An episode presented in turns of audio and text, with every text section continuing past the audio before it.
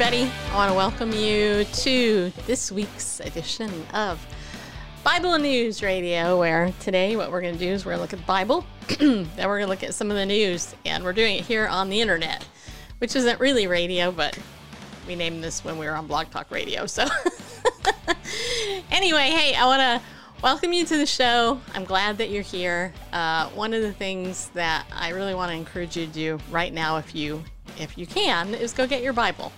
Uh, we're going to look at a passage in Matthew chapter 26, uh, and I'm going to read you something from Zechariah in just a second as well. I've been reading through the book of Zechariah. I actually just finished it this morning.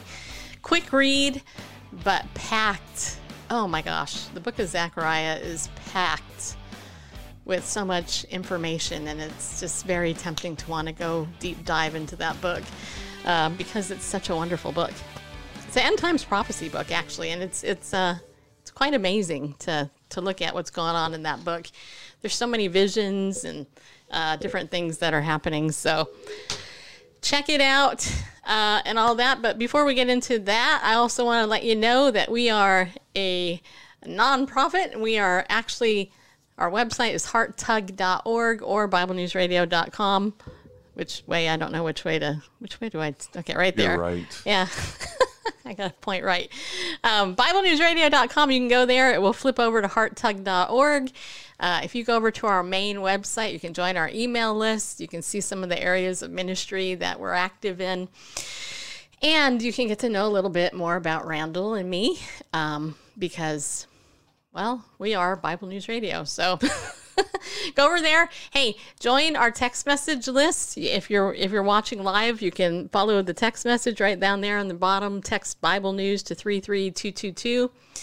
And that's easy. All you do is you put in 33222, like the phone number you're going to text, and then type in Bible News in the message part together, and then send it. And then it will ask you to confirm you want to be opted in. And when you are, then you get the message and it opts you in. Right, then you'll get notified about the things we're doing in our Facebook group, uh, which is our Daily Disciples Facebook group. We have a wonderful community of friends that read the Bible in there every single day. And I'm going to tell you something just reading the Bible will change your life.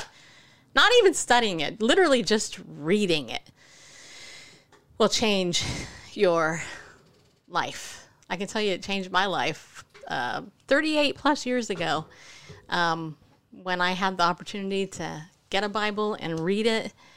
The Word of God changed my life. It did. And I am in love with God's Word. I love His Word so much. I could talk about it all day long. Um, and um, I love His people. I love encouraging people in the Word because it just is life changing if you if you have the Holy Spirit residing within you and he has called you to himself, then you know exactly what I'm talking about. And you know what? If you're new to the show, let me just tell you that I do the show a little bit differently than a typical news show because in the typical news world, you know, it's kind of like if it bleeds, it leads. If, you know, we want to scare the daylights out of you, uh, we want you to live in fear. Uh, you know, all the stuff of the world, the fleshly stuff. Um, but I don't want that for you. Um, as it is, it's hard to live in the world when you're a believer because you can see a lot of stuff unbelievers can't see, number one. And number two, we have an enemy that wants to come after us, and that's the devil. And I, I was reading in Zechariah earlier this week, and I'm not going to go into an in depth study, but I wanted to share with you this verse here in Zechariah, and then I'm going to take you over to Matthew 26. So it says here in, in um, Zechariah chapter 3, verse 1, it says, Then he showed me Joshua, the high priest, standing before the angel of the Lord, and Satan standing at his right hand to accuse him.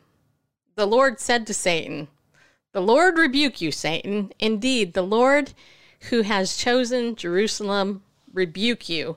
Is this not a brand plucked from the fire? And then it says, Now Joshua was clothed with filthy garments, and standing before the angel, he spoke and said to those who were standing before him, saying, Remove the filthy garments from him. Again, he said to him, See, I have taken your iniquity away from you and will clothe you with festival robes. Then I said, Let him put on a clean turban on his head. So they put a clean turban on his head and clothed him with garments while the angel of the Lord was standing by. And the angel of the Lord admonished Joshua, saying, Thus says the Lord of hosts, if you will walk in my ways, and if you will perform my service, then you will also govern my house and also have charge of my courts. And I will grant you free access among these who are standing here. Um, and there's there's so much more to this um, story with Joshua. This isn't the Joshua of the book of Joshua, by the way. It's a different Joshua. But what what stood out to me when I saw that was that earlier this year, when I was reading through the book of Job, which is said to be the oldest book in the Bible, we have this backstory to Job, right? And and that is that you know here's Job. He's blameless in God's sight. He fears God. He's wealthier beyond you like wouldn't believe. You know, I mean, he was probably wealthier than the wealthiest people of today. He had a big, huge family. He was God fearing. He had a place in the community you know, everybody knew Job, and yet behind the scenes, there was Satan. And he was considering Job God's servant. And they have that conversation in the book of Job where the Lord says, Have you been considering my servant Job? And, and, and for what? What? What was he considering him for? He was considering Job for, sif- for sifting for testing, just like we see with Peter. You know, Jesus, uh, you know, Peter is all bold in his faith and he's like, I will never deny you. I will never deny you, Jesus. And yet Jesus is like, well, hey, you know, when the rooster crows, uh, you will have denied, denied me three times, but don't worry. I have prayed for you, Peter, because Satan has come to ask to sift you. And we know that God would never allow the devil to sift you or tempt you unless God knows that you're going to stand and you're not going to be, you're not going to collapse, right? we have a loving God.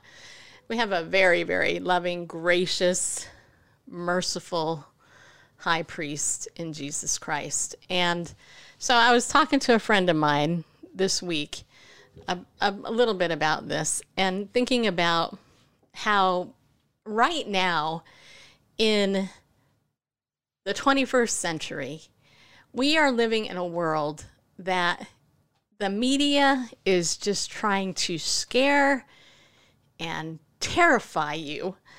Um, and there's believers all over the world who are going through horrific experiences. And in fact, if you read through Zechariah, you're going to see some of the end times stuff that's going to happen especially in Israel, uh, which you know is is the apple of God's eye, right? The people, it's that that real center, of God's chosen people, right? Um, you're going to look at how the enemy wants to decimate, kill, steal, destroy, malign God's people. All throughout history, we've seen this, right?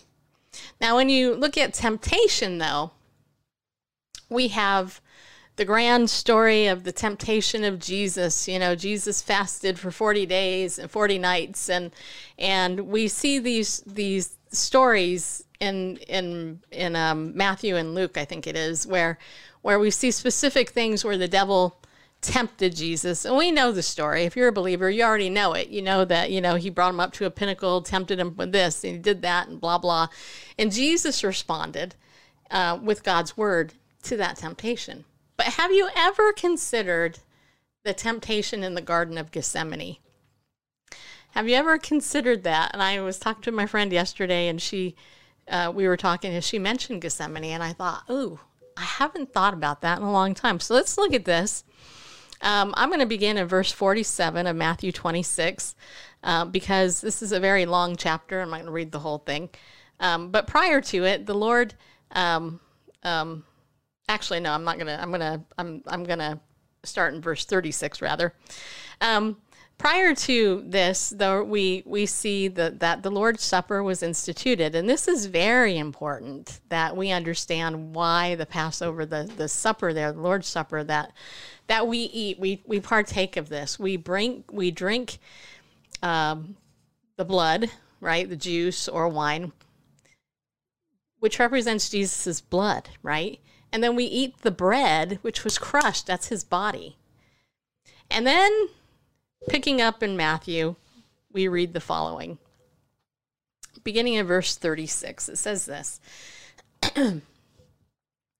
Then Jesus came with them to a place called Gethsemane, and he said to his disciples, Sit here while I go over there and pray.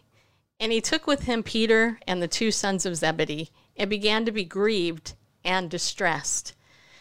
Then he said to them, My soul is deeply grieved to the point of death. Remain here and keep watch with me. Okay, so let's just stop here just for a minute.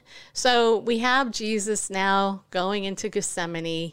He this is a garden, right? This is a garden we often overlook, by the way, except around Easter when we look at Good Friday. But this is a um, believed to have been, um, you know, filled with olive trees and you know things like that. Um, and he brings with him his three friends, right? That we know it's Peter, James, and John. These are his three best friends here on earth, right? He had other disciples. Most of them went, they were told to go away, but he brings with him his three best, best friends and he says, Please come with me because I am grieved and distressed. Now, there's something very interesting about the relationship Jesus has with his disciples there because, first of all, he's a man here. Jesus is fully, fully man here. He is flesh and blood.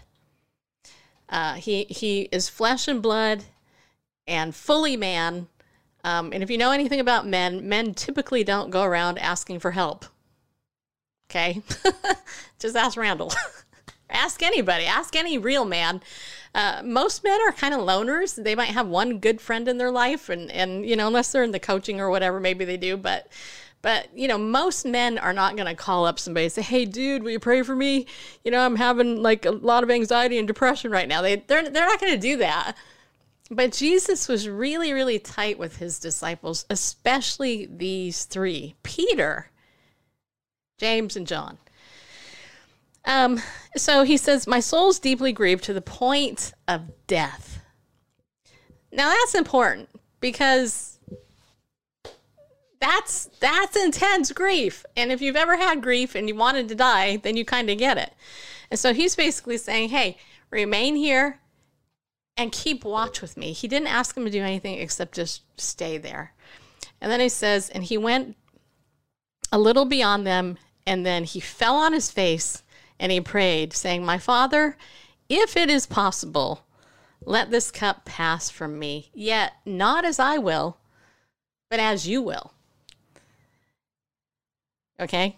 Now, this is the popular, um, not my will, but your will prayer that Jesus prayed. It's repeated in a couple of the Gospels. Um, and we, again, we can't miss this because we know Jesus was tight with the Father. I mean, you know, hello, he's part of the Trinity. But, but from this perspective, he was the man calling out to God the Father, and he was being obedient to, to the calling, the whole purpose for which he was called is now about ready to be fulfilled because of the garden. Now, think about it. Go back, and I just got done leading a Bible study in Hebrews this week, so it's really fresh for me. But when you go back to the virgin birth, you have the incarnation of mankind. You can look at Philippians 2 and you can look at how wonderful that that's packaged there. But, you know, you have a virgin birth uh, where the Holy Spirit overshadowed Mary and she gave birth to Jesus. Then you have him living his whole life walking in human flesh. He had a family, he had brothers and sisters, he had to learn obedience, um, he had friends he had to learn. He went into the temple, he taught. Jesus lived among us. He was just like you and me. He had flesh and blood. The only difference is that he was God. But he laid aside the power of God to be a flesh, a human man. Um, and we can never ever forget that because that's what makes this story the greatest story ever told. He, when he eventually got to the place of being tempted by the devil, he was genuinely tempted. And here he is being tempted. Don't miss it. He is being tempted. He is being tempted because he's asking the Father, hey, if it's possible, let this cup pass from me. You know, I was in I was being tempted by the devil prior to this. He showed me all the pinnacles of the earth. He did this, he did that, and I withstood it. But Lord, now here I am again, Father. If it's possible, let this cup pass from me, yet not as I will, but as you will. And so then it says here, and then, you know, he prays this, and then in verse 40 it says, he came to his disciples and found them sleeping, and said to Peter, So you men could not keep watch with me for one hour? I can't even imagine the heartbreak that must have felt like to Christ. Here he is reaching out to his buddies, asking him for one hour, one measly little hour of their time just to stay awake and to pray with him from a distance. And Jesus goes on to say, Keep watching and praying that you may not enter into temptation. The spirit is willing, but the flesh is weak. He went away again a second time, and then he prayed, saying, My father, if this cannot pass away unless I drink it, your will be done. So again, Jesus is laying it out, you know, and he's just like, look, if if I have to do this, your will be done. And in verse 43, he says, Again, he came forward and found them sleeping, for their eyes were heavy. And he left them again, and he went away, and he prayed a third time, saying the same thing once more. Then he came to the disciples and said to them, Are you still sleeping and resting? Behold, the hour is at hand, and the Son of Man is, is being betrayed into the hands of sinners. Get up, let us be going. Behold, the one who betrays me is at hand. And then, verse 47, it says, While he was still speaking, behold, Judas, one of the twelve, came up accompanied by a large crowd with swords and clubs, who came forward or who came from the chief priests and elders of the people. Now he who was betraying him gave them a sign, saying, Whomever I kiss, he is the one. Seize him. And immediately Judas went to Jesus and said, Hail, Rabbi, and kissed him. And Jesus said to him, Friend, do what you have come for. Then they came and laid hands on Jesus and seized him. And I'm just going to stop it there because I want you to see something here. Jesus knew his hour had come. He was intimately acquainted with the Father and the temptation. But note where he went and where he was betrayed. He was in the garden. You know, gardens, generally speaking, are pretty places that are safe. People like to go there to relax, you know, to do stuff. But he went to a garden, even though he was tempted he didn't have to do what he was about ready to do. He asked for moral support, didn't really get it. And now another one of his disciples who he had hung out with forever, Judas, comes to him in that garden and kisses him and hands him over to the religious leaders of that day. Now, mind you, God did this. He did. He knew exactly what he was doing. Um, but don't miss the temptation that, that, that Jesus had to go through here because it was massive. You know, this was a massive thing. You talk about the little minute temptations you might have as a recovering drug addict or sex addict or or somebody who struggles with temptation with you know a, a food that tempts you or whatever you, you look at that temptation that you might have in your flesh and ask yourself number one, do you go to friends and ask for support? And do they fail you or do they actually support you? And number two, do you go to your father and say, hey, you know what? I need help with this. Can you help me with this? Because this is too big. Caving to temptation of the devil is what creates pretty much every problem in the in the world you have. true, true story. I mean, when you really think about it for the believer, we have the temptation every single day to walk down the worldly wise way of the world or to walk the way that few go. You know, and that is walking the way of the master and saying, "Okay, not my will, but yours be done. Not my will, but yours be done." You know, I don't want to go down this path, but if that's where you want me to go, your will be done, not my will, but yours be done. We live in a culture today where we are being told by the media various things. Some are truth, some are lies. And a lot of the fear that a lot of believers are struggling with right now is what do we do in regards to the vaccine? What do we do in regards to travel and food and and is there going to be shortages of stuff? Is there going to be this? Is there going to be that? Blah, blah, etc. What do we do?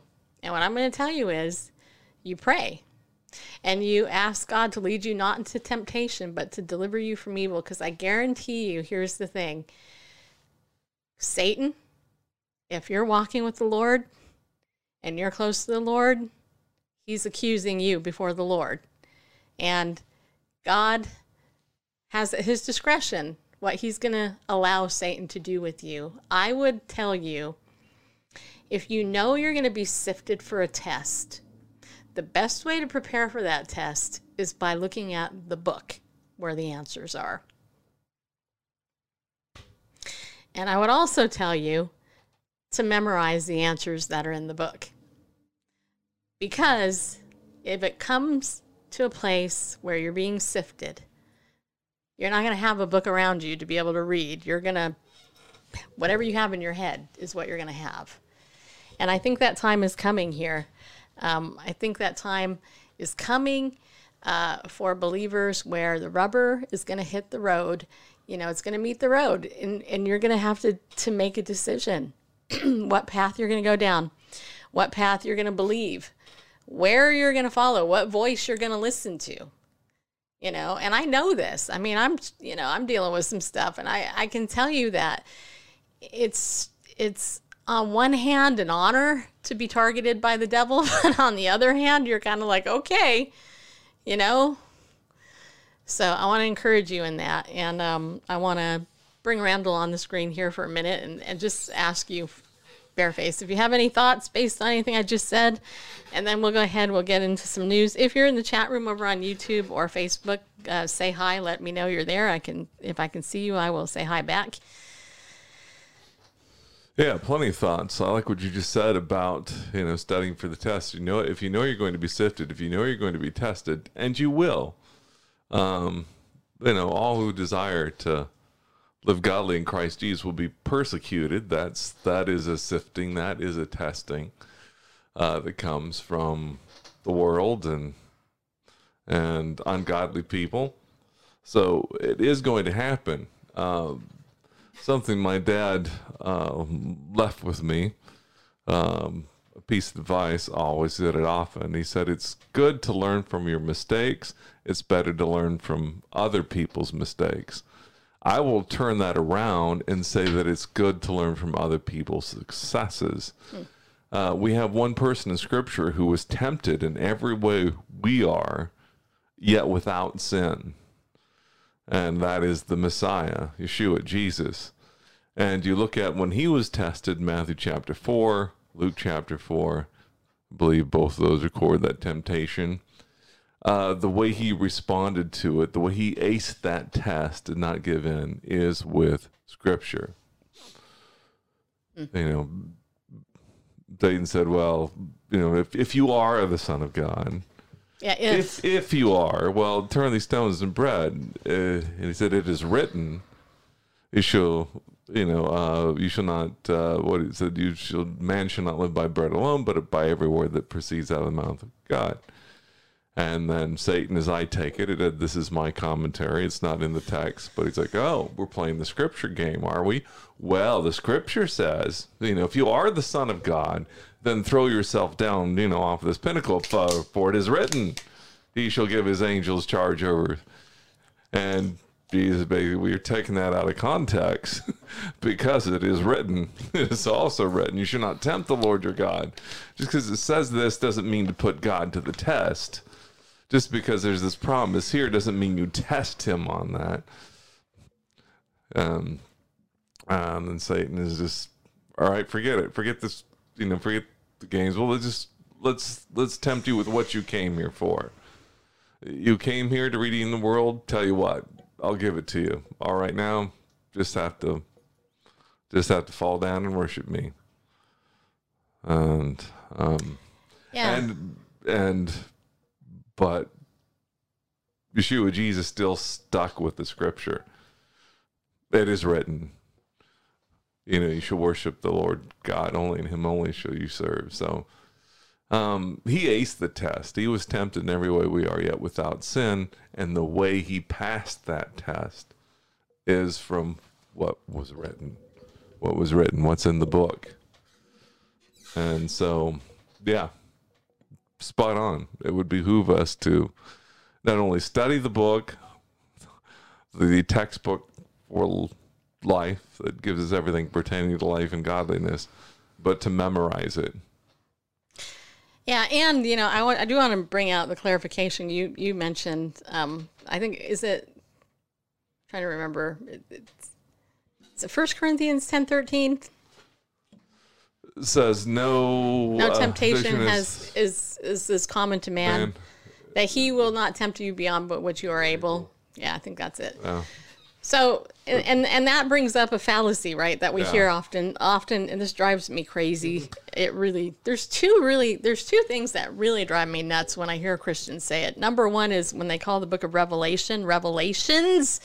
It with an does S. contain revelations, but it is the revelation is all right. part of the that revelation. just drives me Christ. crazy when people call the book of Revelation Revelations. It drives. It's just one of those things. It's like there's no S. Okay, there is no S on Revelations, but. Yeah.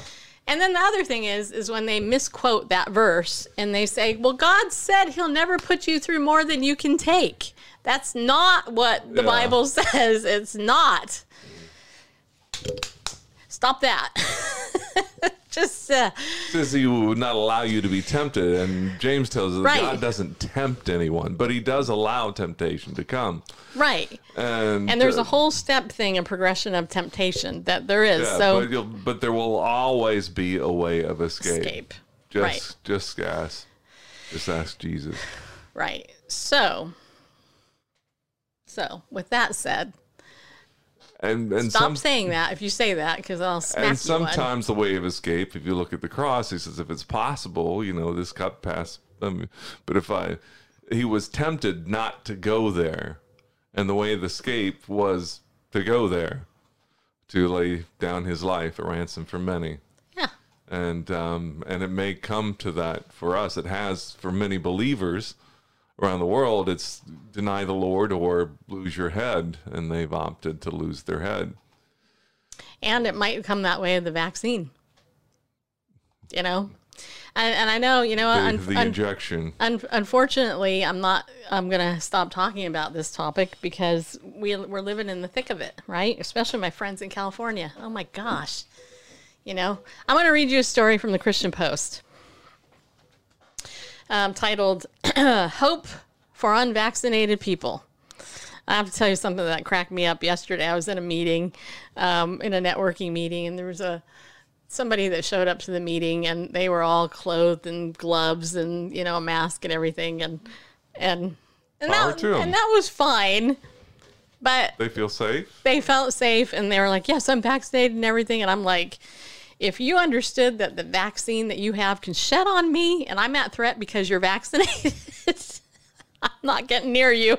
That was that was one of my thoughts, but whatever. Okay. Personal choice. It is. Okay, so I'm going to read this article from the Christian Post. It says here, uh, it is with a broken heart that I write this. I never thought that I would be living this nightmare.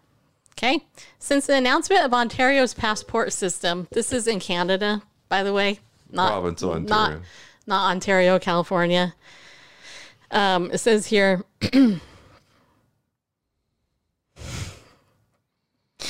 Scott, you're you're very funny.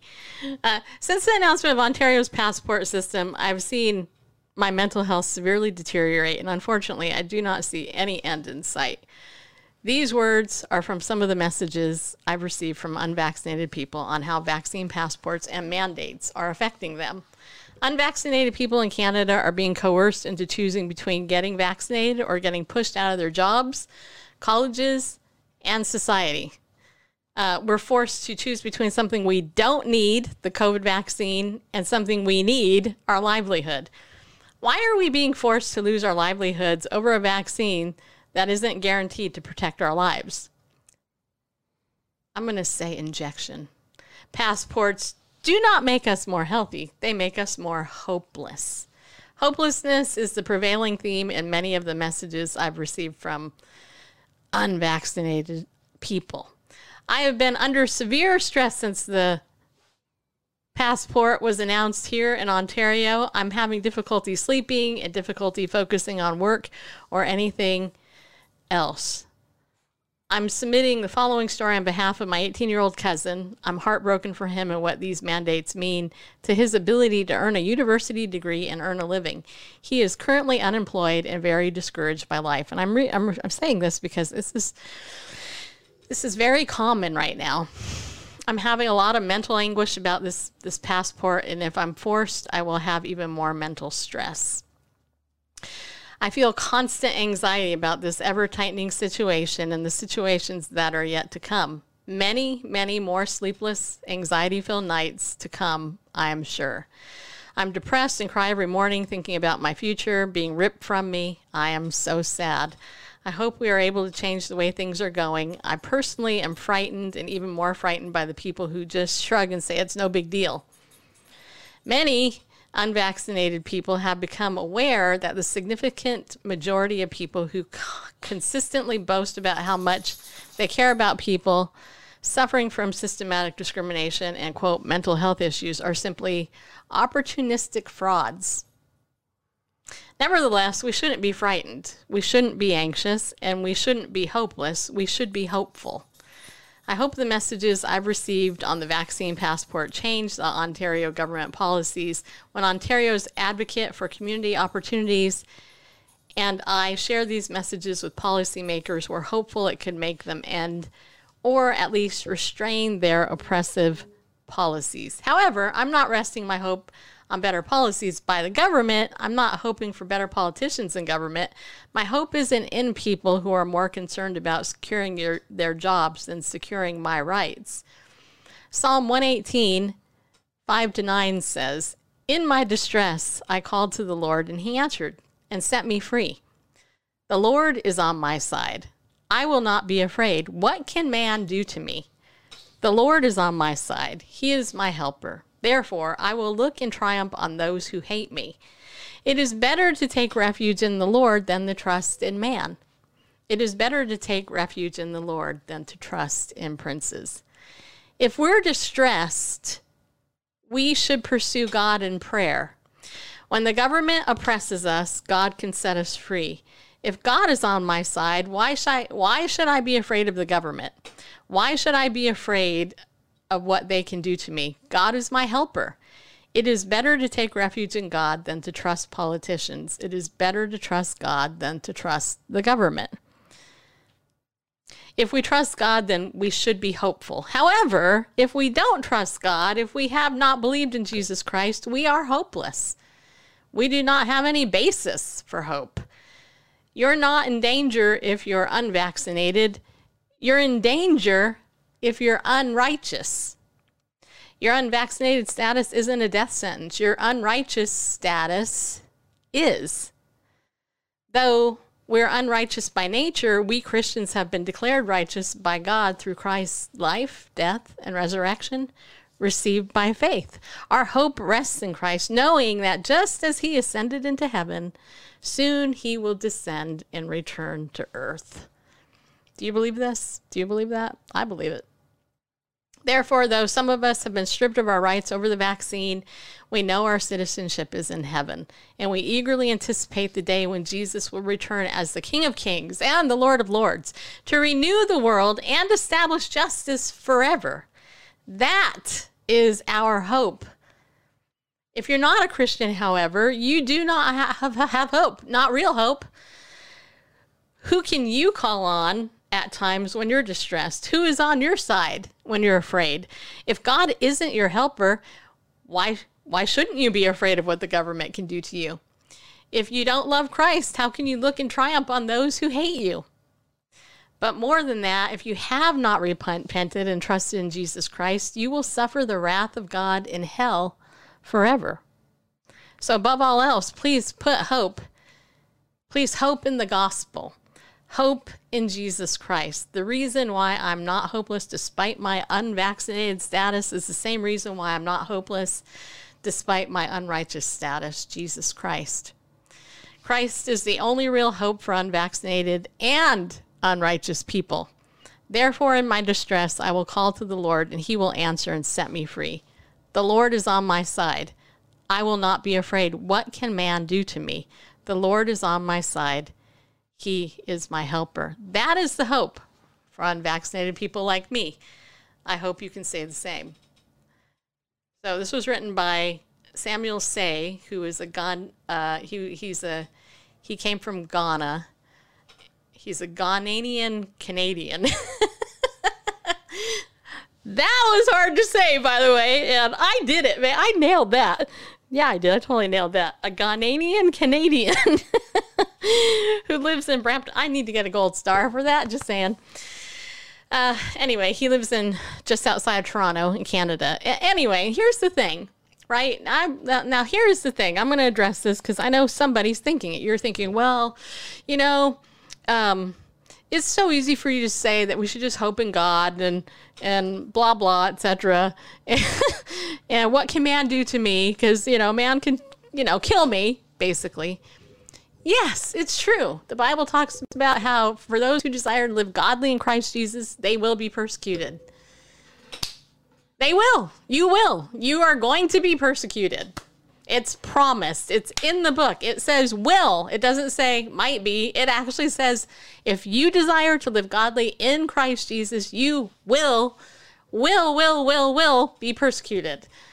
You know, maybe it's a soft persecution, maybe it's a harsh one, maybe it will eventually take your life. The point is is you're going to be if you are desiring to live godly in Christ. His point here is is it's more dangerous to be unrighteous than it is to be unvaccinated, just kind of drawing that parallel. It is. When you think about eternity and without Christ, you have people who are going to be in darkness where there's weeping and gnashing of teeth, where the fire is never quenched and the worm never dies that is not a place I want any of you to go. I don't want any of you to go to hell. I don't want, you know, even my perpetrators who abused me and should have been thrown in jail for for years, in prison for years. I didn't want them to go to hell either. Because when you look at the reality of what hell is, a place that was literally created for the devil and his angels, mankind was never intended to go to hell. That's not what it was created for. It was created for the devil and his angels, the demons we were not intended to go there, but God gave us free will. And He made the path so, so easy, though, because He went to the cross, which was what that garden was all about. If Jesus, you know, I was talking yesterday to somebody about my life and some of this stuff. If if I had made one choice different and I'm not being dramatic here, but this is the truth. If I had made one choice different in my life regarding the abuse I went through, I may not be here today. That's that's very probable that I would have been murdered. And I'm not I'm not saying that lightly. I'm saying that with the utmost seriousness because it was very possible. How much more so a choice where your eternity hinges on whether or not you accept a free gift? in fact, I was in this study uh, on um, uh, Monday night doing leading a discussion on Hebrews, and and um, one of the ladies in the group, um, she emphasized the free gift of God is eternal life. The wages of sin is death. The wages, that's the payment. That's the payment for, for your sin is death, death, death, death. But the free gift of God is eternal life in Christ Jesus or through Christ Jesus, right? So it's a free gift. Now let me ask you something. This is what they brought up. I thought that was so cool. They have you ever been given a gift from somebody? Of course you have. Over the weekend, my friend Jamie made me cupcakes for my birthday. She drove to my house and handed me six cupcakes that she made. And to me, that was a free gift because I didn't do a darn thing for it except be born. That was it. She just gave me some cupcakes. It was awesome. They were really good. By the way, she's great at cupcake making. But anyway, so I got these these cupcakes free gift to me but not to Jamie. Jamie had to make them. She had to pay for the flour, the sugar, the chocolate, whatever it was she put in it. She had to go buy all those ingredients, mix them up, bake them, get in her car, use her gas, drive to my house. And all I had to do was receive it because it was a free gift. That's it. That's all we have to do. Jesus did all this stuff for us from the foundation of the earth to becoming God incarnate, meaning he was God in human flesh. I mean, you think about an elaborate way to try to meet a need. I mean, it does not get any better than that. It does not get any better than Christ as that free gift. And what he did for us was free for us. And if we accept it, we get eternal life right? You know, you might recall the story of um, Lazarus, right? Lazarus died, and then um, Jesus didn't come when he was asked to come, and then he shows up later, and then uh, he declares to Martha and Mary, Hey, I am the resurrection and the life. He who believes in me, even though he die, he will live. And then he asks, Do you believe this? Do you believe it? That's my question. Do you believe that? Do you believe that if you believe in Jesus, even if you die, you're going to live. If you do, then you can be so bold in your faith in this culture that is is is just ramping up trying to destroy you. Right? Because you're like, "Hey, I don't care. You know what? Death is graduation." Now, granted, most of us don't want to go out hard. We don't want to be murdered or anything. Uh, it would be nice to die in our sleep like my dad did. I mean, my dad passed into glory. He was sleeping, right? Um, but where we're going as believers, there's no fear. There's no fear.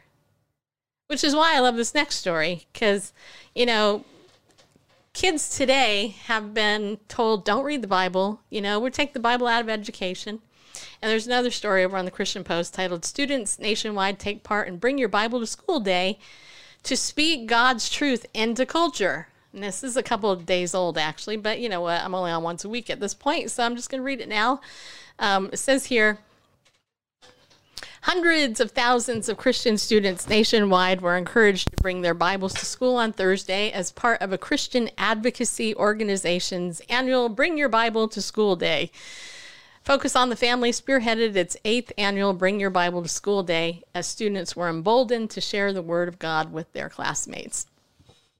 The purpose of the of the occasion is to have students read and treasure Scripture as God's holy Word to encourage others with the hope we have in Christ Jesus and to celebrate our religious freedoms in the United States.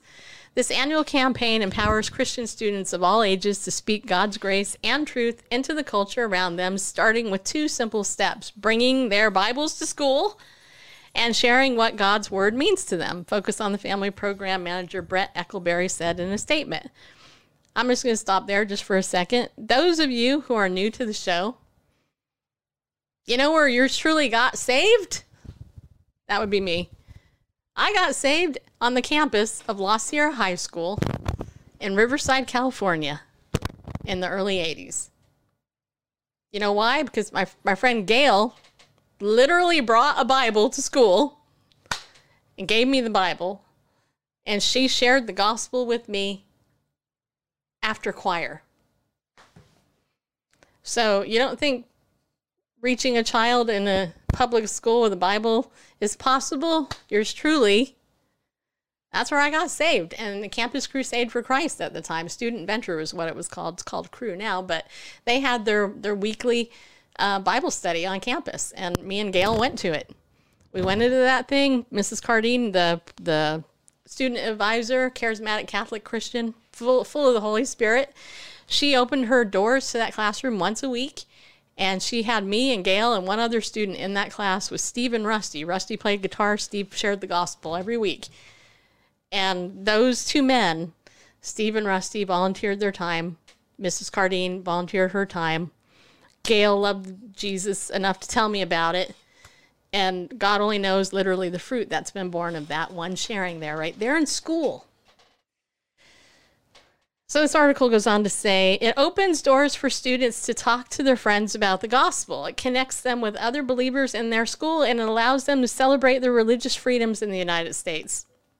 Focus on the Families Vice President of Parenting and Youth Danny Huerta told the Christian Post that it was too early to say whether participation in this year's event surpassed the more than 514,000 students who participated last year. That's half a million kids, people.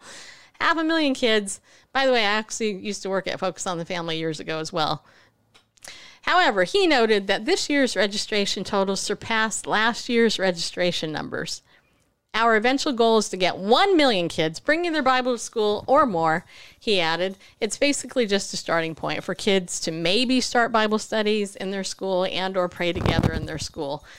Huerta said that while the bulk of participants in Bring Your Bible School Day are high school students or junior high school students, students can participate all throughout college. He emphasized that students have the freedom to bring their Bible to school in a public school setting as long as they're not disruptive in the school.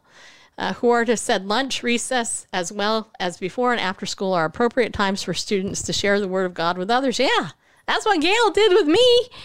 Gail and me had lunch we literally had brown bag lunch sandwiches. We would go sit on the bench right out front of, La Sierra High School. We would sit on that that thing there, and Gail would tell me about Jesus. She told me about Jesus over lunch, which was usually a sandwich, bologna, or something with an apple or something. Um, so this stuff works. In the past, students attempting to participate and bring your Bible to school day have faced headwinds from school staff despite their established right to do so. Um, the, the Religious Liberty Law Firm Alliance Defending Freedom said has been a resource that we appointed parents to and or students that have faced that adversity. He stressed that as long as Bring Your Bible School Day at a particular school is student led, a teacher can participate in it and a principal can participate in it as well. We've been really we we've really been focused even more so now on the opportunity to offer hope, to invite peers and students in the conversation about God's word and about their faith and just standing courageously with love and hope. This is more about standing united and praying for one another and loving our school, praying for our school, praying for our nation, engaging in God's word so that we're guided and seek wisdom. He said the goal is much more unity, love, and hope rather than where the world is at right now. It's about inviting people into something that's very loving, which is a relationship with their Heavenly Father and with God's Word. As the coronavirus pandemic significantly changed the aspects of day to day life in the U.S. and around the world last year, Focus on the Family saw a new opportunity to engage with homeschool students. Uh, it gave us an opportunity to remind homeschool students that, hey, you can also participate, go on social media, intentionally engage with God's Word throughout the day, and share your favorite scriptures, he said as a homeschooled student, as a private school student, it's so important to also participate and bring your Bible to school day. And so through the pandemic, we did a full online Bring Your Bible to School Day where kids shared pictures of themselves with the Bible, he recalled. While Bring Your Bible to School Day only happens once a year, the Bring Your Bible to School Day website has activities that can help children and their families remain engaged with the Bible all year long. And I will tell you that um, uh, I'm just going to end it there because it's pretty much over. I will tell you, I have a good friend who is a public school teacher who chooses to be a public school teacher in the public school as a Christian, despite the persecution that's happening in those schools. And um, and we are my me and some friends encouraged her to play worship music without the words in her classroom because old hymns and worship hymns are so rich and those God can even use that music to minister to a child if they want. So God's word in schools is awesome and we need that to a generation. But I would also add if you're an adult, most of you are, and you work outside the home, bring your Bible to your workplace too. Hey, why not start a lunch Bible study at your house, at your or, or after school at your house after your job? Go, you know, bring bring your Bible to work. Read the Bible at lunchtime with your coworkers. You might be surprised who who would be interested. You might, right, Randall? I know I'm talking a lot. Indeed, I was just about to go look out front to see what uh, Grover was upset about, but I don't and, see anything. and my camera is frozen apparently, so Oh. you just get my voice. um, He, anyway, he is frozen. You can see his shoulder. but He's a frozen chosen.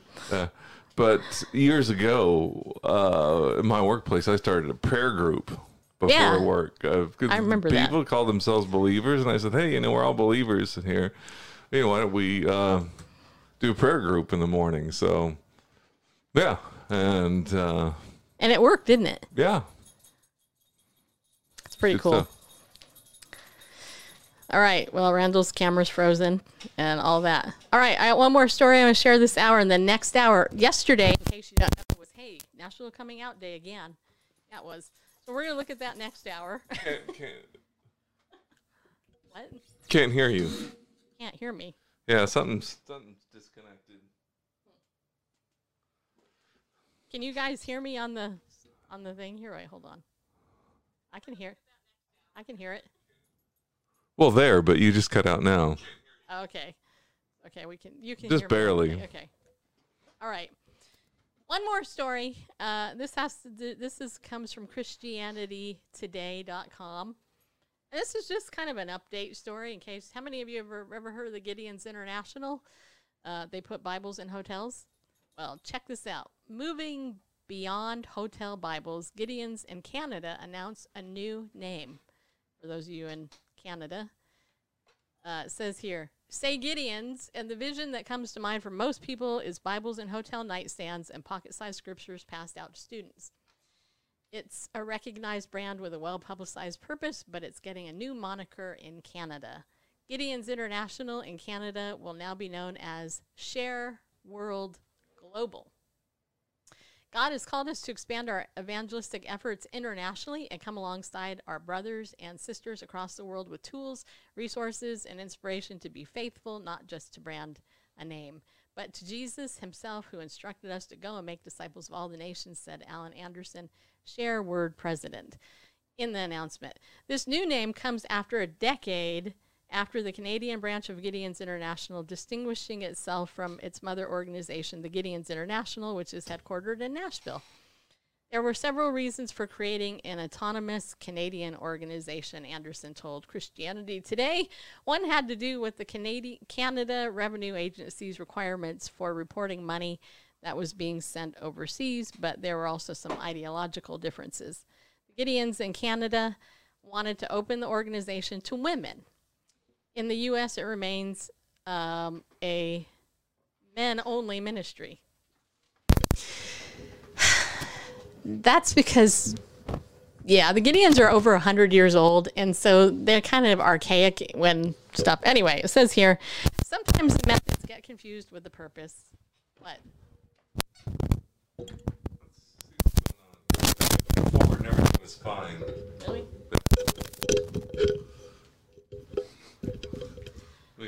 Can you hear me?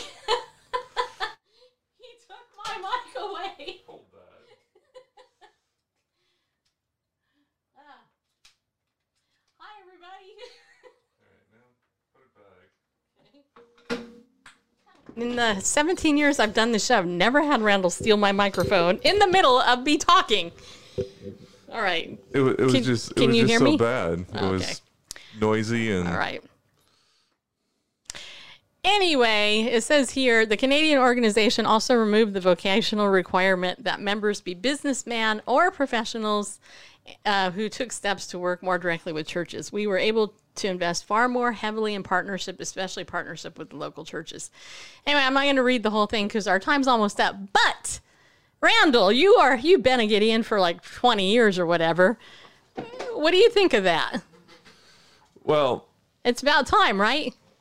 Which is about time. Welcome to the 21st century for the Gideons International, putting Well- women in positions where they well, to say it's a men only ministry, that's not entirely true. mostly though. Mostly, yeah, and and a lot of the distribution points are, are men only. Yeah. But then there are some distribu- distribution points that are women only. Auxiliary. Yeah, the Gideon's Auxiliary, they're places that women distribute the scriptures that men are not allowed to participate in. Hmm. So, um, you know, there's the domestic violence shelters and a few others that uh, that's a that's a women only ministry in the Gideons. But how knowing having having had been anyway uh, in the Gideons National for 17 years. Um, I know that the the separation of the Canadian Gideons uh, Canadians was um, was a national organization that is self funded, um, but basically it comes down to like I said, the Department of Re- Revenue is wasn't only money going overseas, but affiliation with other countries. Uh, much, Yeah. not exactly like the Three Self Church in China, but the Canadian Revenue Department put restrictions on them um, about basically outside influence coming to Canada. And the only way they could survive doing the ministry was to sever themselves from the Gideons International. Nice. Um, and so it was a, at first a survival thing, and now that they're um, separated, um, you know, technically separated, yeah, then they can do these other things. But um, nice. yeah, All right.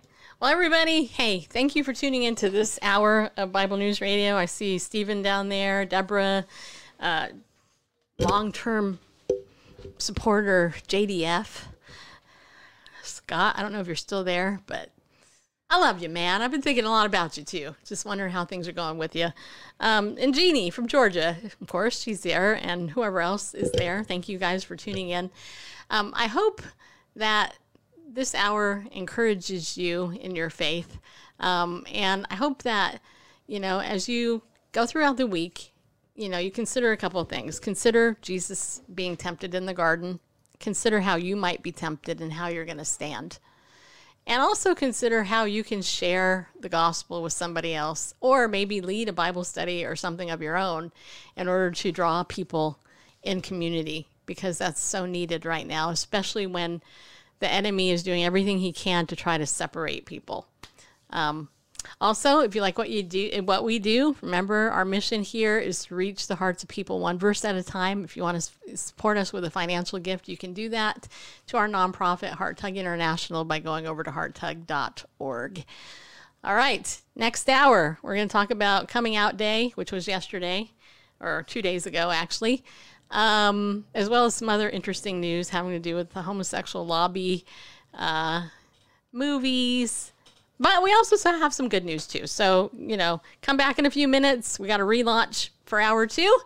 Um, but I want to say thank you again for tuning in. I hope you have a good day. And remember, be bold, stand up, people, go with God because He loves you.